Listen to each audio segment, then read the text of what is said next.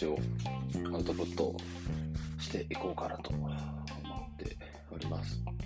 今日はですね、実は今札幌におります。えーまあ、今、キャンパスがいっぱいあるので、いろんなところで、えーお仕事が、まあ、あるんですが、今日は札幌に来て、えーまあ、明日、明後日ですね、お仕事があるというえ感じに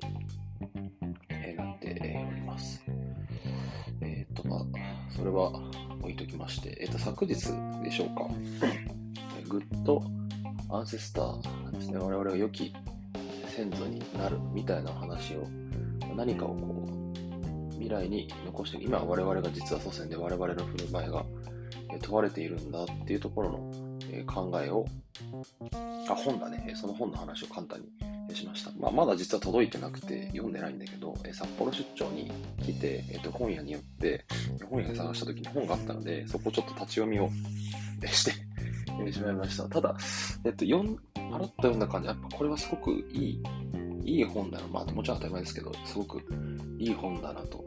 思ったのと、ボリュームもあって、えっと、多分、この本を、多分今後も、なん、繰り返し触れていく可能性があるなというのをすごく感じさせる、え本、でした。で、その中で、まあ、まだ読んでないんで何とも言えないんですけど、すごくトピックというかワードとして、おっていう、こう、まあ、共鳴した部分が一つあって、それが、まあ、長期思考の話を多分昨日も した気がしますが、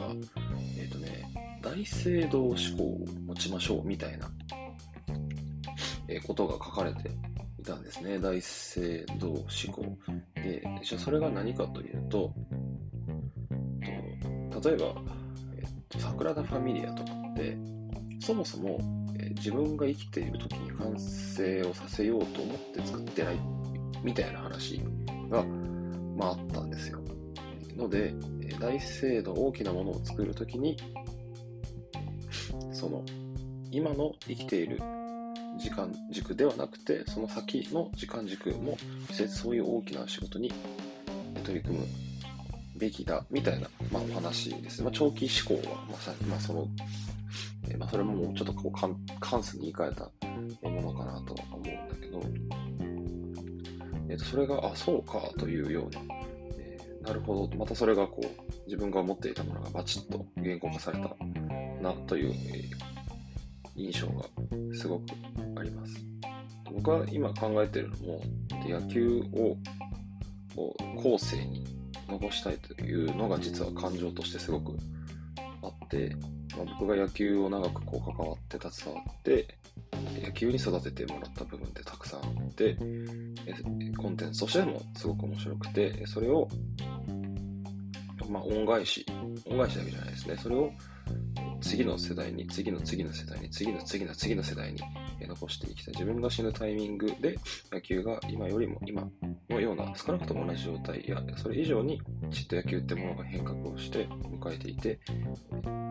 今のところは、ああ、じゃあまだ野球が続いていくんだな、大丈夫だなと思って死んでいきたいなっていうところはすごくこうあって、野球を、ま、自分が、ま、死んだ、死ぬ瞬間の時に、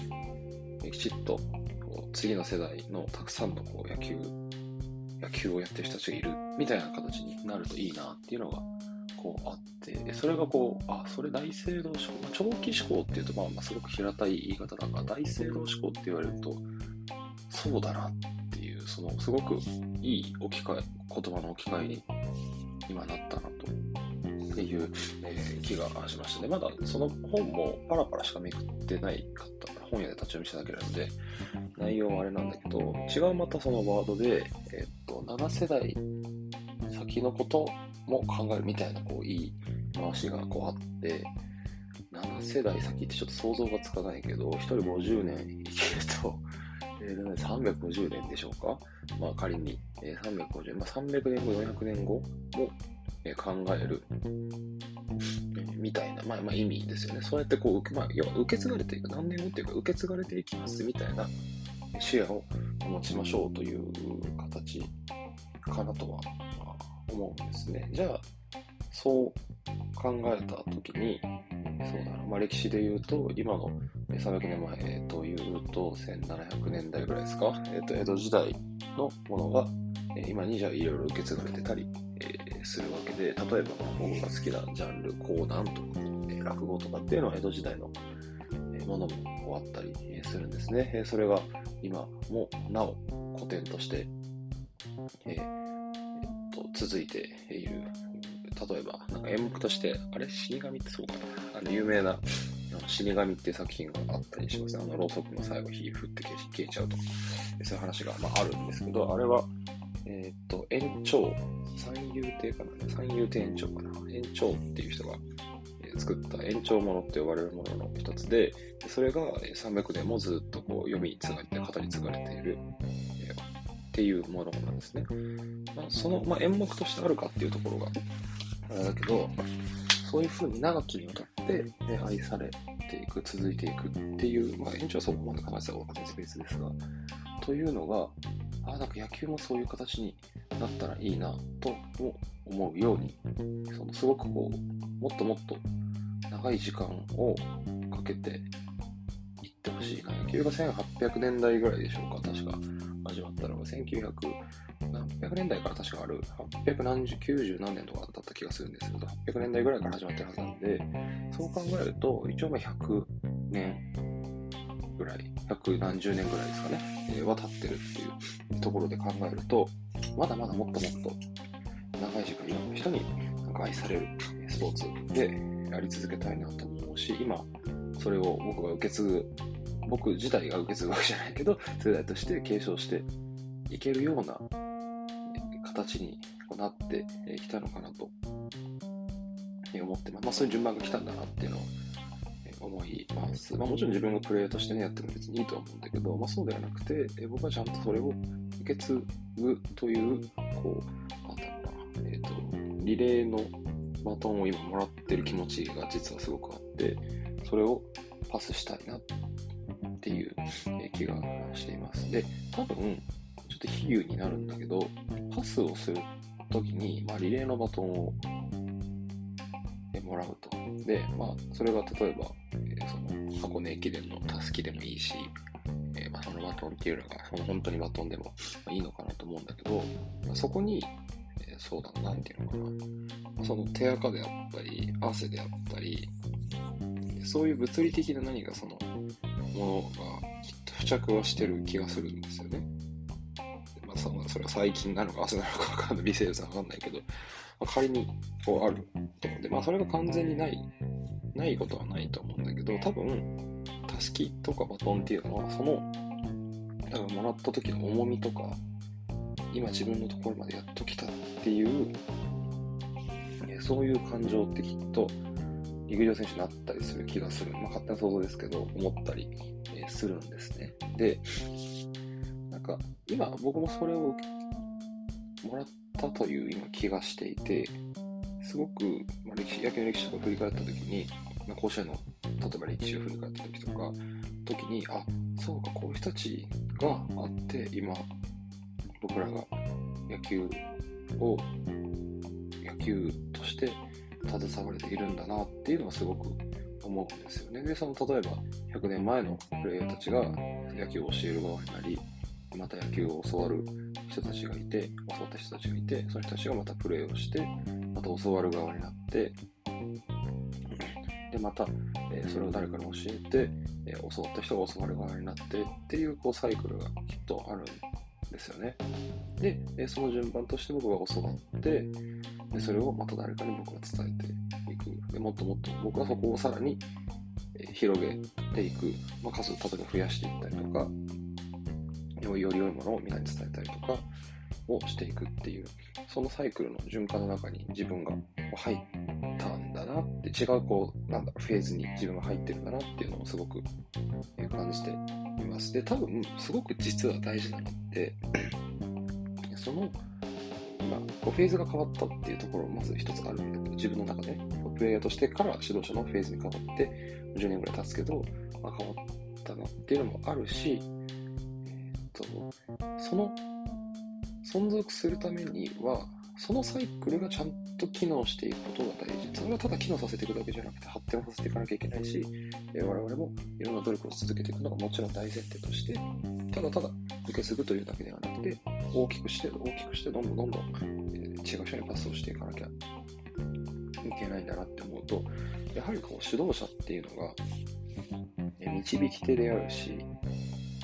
我々が良き、まあ、良き祖先であり、良き導き手になっていく必要がきっとあるんだろうなと思います。まあ、ある意味、我々が野球の広報をしたりとか、野球の面白さを伝えたりとか、広報的活動をしたりとか、あと育成をしたりとか、野球の醍醐味を伝えたりとかする、えー、ところもあり、あとは、さらにその野球っていうものを、まあ、野球というかね、その今、例えば高校生扱っていると、でそれを次のたちに、まあ、仲介をするであったり、我々が 野球を、まあ、長く、まあ、長長く続けるかは別として、野球を、まあ、少し今見ている生徒たちを次のステップに次のステップに行って、えー、来たものを次に渡していって、で、まあ、野球をやるかどうかは別ですが、次と違うところに送り出したりしていって、パスをしていくっていう、その導き手になってるんですよね。で、我々が言ったことが、世もすると、またその指導を受けた人たちが違う場所でもし指導者になった場合に同じようにそうやって伝えている我々が言った指導がそこで伝わりまた指導にその人がまた違う形で指導するっていう形に、えきっと、まあ、なっていくんだと思うんですよね。でそういう意味で、7世代に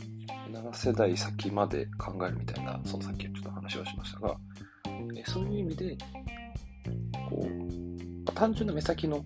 世代ももちろんあるし、目先に何人伝わるかってもあるし、でその、例えば、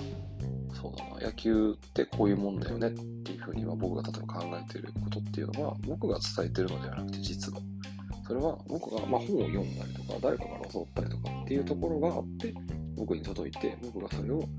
えー、こう誰かにお伝えをしている、まあ、野球は確率のスポーツですみたいなところを僕は師匠に教わりましたが、師匠はそれは誰かから聞いたのか、自分で考えたのか、野村克から聞いたか知らないけど、それを師匠が言ってて、師匠が言ってたら、あ、そうだなと思って僕が、思ったりしてて、それを誰かに僕は伝えてて、それを誰かに伝えたのが、また多分その人たちが野球確率のスポーツで、野球確率のスポーツでっていうのがずっとこう受け継がれて、まあそのポイントで言うとね、えー、行くことによって、その野球の火というのは消えないんじゃないのかなと思うんですよね。だから、良きそのプレイヤーを育てる必要もあるし、あプレうんまあ、育てるというかね、えー、我々がちゃんと導いていく野球野球選手として導いていくのもそうだし、多分、そうすると多分循環の話をした方がいいんだよね。皆さんが、君たちがそれをどこかで還元するんだよっていうところ、ぜひこっちから言おうっていうところも、伝えた方がいい、伝えた方がいい、伝えてなるもんなのか、そうなのか、ちょっと全然今、パッと思いつかないんだけど、まあ、それは全然、まあ、伝える必要が僕はあるなと思うって言った方がいいのかなと思うんだけど、でも多分、野球嫌いになったら、その循環には戻ってこないですよね。入ってこないですよね。野球が嫌いだったら、もう多分別のことやっちゃうし、もういいやってなっちゃう。と思うから、そうではなくて、野球楽しいよね。本当に心の底から面白いじゃなくなってほしくないね。じゃあこっち側で一緒に、循環の中に入って戦っていこうよっていう方になっていくといいのかなとは思うんですよね。から、自分が勉強する必要があるし、自分が人間的に成長する必要があるし、その7世代先っていう、まあ、そのもっともっと大制度を作るもう何百年もっていうところの、えー、ために、まあ、もう仮にそのパラレルワールドで自分の、そのなんだろうな、自分のもっともっとその教え子の教え子のそのまた教え子のそのまた教え子のそのまた教え子のみたいなのがまあ、仮に今、えー、パラレルワールドとして存在をするかどうかは別だけど、いたとして、いるとして、でそれが僕が言った確率、スポーツ、野球は確率のスポーツで、野球は確率のスポーツでやって、ててててっていうのが、もしかしたらそうやって循環をしていくのかもしれない。と思うと、僕らはちゃんと勉強しなきゃいけないし、人としてももっともっと成長しないといけないし、いろんなことができるようにならないといけないし指導者としての、ね、成長ってものが来ないときっといけないんだろうなっていうふうにね、すごく、え、思っていますね。多分それも話って、その、まあ、野球で今指導者の話だけど、えーと、教育の話はまあ結局同じで、授業もまあ結局同じだろうなっていうところなんですよね。で、ちょっと授業のところで、うーんってなんかこう、なんだろうな、みたいなところはいろいろやっぱり自分の中でもあって、なんかうまくいかない部分もちょっと最近ちらほら、まあ、あるんだけど、多分それって、なんとなくその、なんだろうな、そういう熱量みたいな、燃えてるものが、心の中でちょっと弱くなってる可能性があるんだよね。それはまあまあまあ、その時期的なものもあるんだけど、そしてそれ置いといて、その結果僕が言ったことが誰かに伝わり、その人に伝わり、その人がまた誰かに伝えていく、そういう循環がもしかしたらあるかもしれない。で、それはその直接野球というそのトピックみたいに特定の循環が生まれるわけじゃないけど、その、例えば僕が何か教えて、世の中っていうのは、まあ、社会、社会っていうのはこうだし、歴史っていうのはこうですっていうのを、まあ、伝えて、それが、まあ、そのまま子供世代に、まあ、次の世代に行くのかという別で、また違うところをポンポンポンポンっていろいろこう、まあ、へながらだと思うんだけど、次にこう伝わっていって、で、それがどんどんどんどん影響をしていくっていうところで言うと、まあ、例えば悪いけどネズミ子みたいなもんだから、そういうので、すごく影響を受けたものを誰かに喋るっていうのは、えーと、なんていうのかな。自分が本当にその伝えたいと思ったことが伝えて、伝えると、まあ、熱量を持って伝えて、で相手がそこをバンと受け入れてくれて、でその熱量がポンって受け入れたら、多分自分の中で、またそれを誰かにどうせ絶対伝えたくなるわけね。そうするとまた別の誰かに伝えて伝えて伝えて伝えてっていうのがあるから、その熱量をボンと、自分がまず熱量ないとダメだし、燃えてないとダメだけど、その燃えてるものが相手にポンと与えると。で、それが、どんどんどんどん、その、ネズミズ、ネズミ子みたいに、ネズミ山、ネズミ子。どんどんどん数が増えていくというか、まあ、引火していくというか、まあ、どんどんどんどん増線として広がっていくみたいなところも、まあ、きっとあるんだろうなと思うんですよね。それはまあ、まあ、もちろんその今、授業の話をして、授業もそういうふうに熱量を持たないといけないし、まあ、ちょっとさっきと違う話で言うと、その熱量として引火していくっていうイメージで言うと、えー、と野球も同じ。で、えー、熱量としてポンと、えー、誰かに火をつけると、それがどんどんどん引火をしていっていろんなところまで、えー、がっていく。でそれがもうずっとずっと遠いところの、えー、遠い遠い、えー、誰かですよね。それが7世代先のところまで行く必要が行くといいなっていうところを思ったりはするんですが。でも結局そこってあの巡り巡って戻ってくると自分がどれぐらいのその熱量で、でそれにその言葉として、えー、その引火させられるパワーを自分がどれぐらいあって、どれぐらいその、なんだろうな、引火作業っていうか、その熱量を伝える作業をどれぐらいやっているのかっていうところで、実際その、なんだろうな、そうそうそう、で単純に引火させるだけじゃなくて、それをもっとこう、いろんなもの多分整えていかないといけない。だから、不特定多数にパンっていうのではなくて、えきちっとある程度、その、まとまった、ちょっとうまく言語化できないんだけど、組織の中で、ボンといくものが、きっと波及はしていくだろうし、もちろん、例えばセミナーっていう形であったりとか、授業っていう形で、バンとこう広がっていくってこともあるとは思うので、まあ、それはそれでいいとして、まあ、ちょっと話がそれたんで、ちょっとやめておきますか。えーと、いずれにせよ、自分自身のバイタリティというんだけど、まあ、最近はね、そのエネルギー量って自分はちょっと思うんだけど、自分のエネルギー量が多分足りないと、その誰かに引火させることは難しいと思うんですよね。で、最終的に7世代先まで行くっていう現実、その350年後、その大聖堂思考っていうのは成立し得ないと思うんだよね。まあ、長く待とう待とう待とうみたいな、その、なんだろうな、じっくり行こうじっくり行こうなっていうのもあると思うんだけど、じっくり行こうって、じっくり燃え続ける方が大変じゃない？カレー10時間煮込むって死ぬほど多分大変だと思うんだけど、そのカレーだけで食べるとちょっと分かりづらいけど、それで結局、燃え続けるだけのエネルギーであったり、えっとまあ、燃料がないと燃えないわけだから、でそれもちっちゃい燃料だったらちっちゃい引火しかできないけど、どれぐらい大きく自分が燃え続けられるのかっていうところは、まあ、結局大事なわけで、あ、そう。で、多分さっき言いたかったのは、その、えっ、と、引火の仕方もいろいろあるから、引火だ熱量の使い方。熱量をまっすぐ伝えるときもあれば、いくつかの違う角度でパンってこう伝えていったりするとも、あると思うんでね。で、その、多分、あ、3だま、まあ、エネルギー量が、熱量がバンって大きくなって、ボンって投げていくと、思ってもないところで引火する可能性が、まあ、あるのかなと、まあ、思いますので、野球だけの炎を燃えさせるよりかは、いくつか違う炎をうまくこう、まあ、野球を中心とした自分の中でもっともっとそれを引火させて大きい大きい炎にしていって、それをいろんな人に熱量としてこう、まあ、ぶつけていく、えーそれでどんどん引火をさせていって、大きい火を、大きい火、いろんなところに、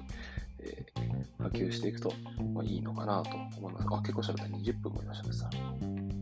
はい。ちょっとまあ、いつも、あの特に何も考えずに喋り始めるので、なんとなく1個か2個ぐらいトピック決めて喋ってるだけなんで、まとまりはないんですが、えっと、そんな気がします。最近のその自分のテーマ、キーワードみたいな感じですかね。このエネルギー量っていうのがやっぱりあるなと思います。あの、たまたま YouTube で、まあ、あれ、イホアプロだと思うんですけど、えっと、しくじり、違う、あれなんだ。えっと、あちこちオードリーかな。で、えっと、オードリーと、まあ、中田のあっちゃんですよね。えっと、オリラジのあっちゃんが、こうなんか、えーあちこちオードリーにあっちゃんが来てて、あっちゃん結構そうやって喋るの大好きらしくて、多分エネルギー量がめちゃくちゃこうあるんですよ。で、なんかその、すっごいいっぱい喋れるよねみたいな会話の中で、えっ、と、オードリーのその若林が、えっ、と、カストロかな、キューバの？キューバのカストロが、その、キューバのなんとか広場っていうところで、なんか10時間ぐらい喋り続けたみたいなことを言ってた。ん10時間喋るって異常じゃない？我々教員が50分喋るのって、まあ、慣れてしまえばそんなに大したことはないけど、まあ、準備ある程度準備をして、こうでこうでみたいな感じもありつつ、ただ結構授業に熱が入りすぎて、あっちで時間足りなかったっていうのはあると思うんだけど、多分、そうだな、なんか、フリーペーパーな、その、フリーペーパーじゃないや、何も見ないで10時間喋るって、すごい、すごいですよね。とてつもない熱量だなって。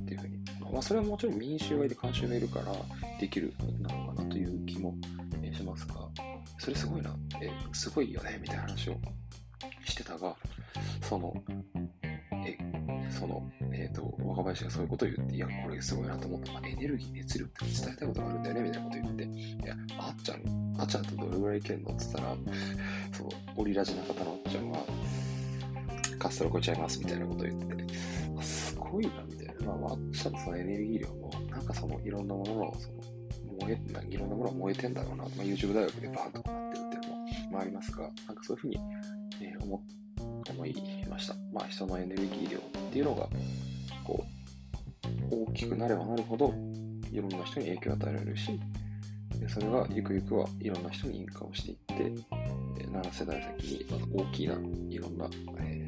ものを作るときに必要にはきっとなるのかなというふうに思いましたというお話です。終わります。ありがとうございました。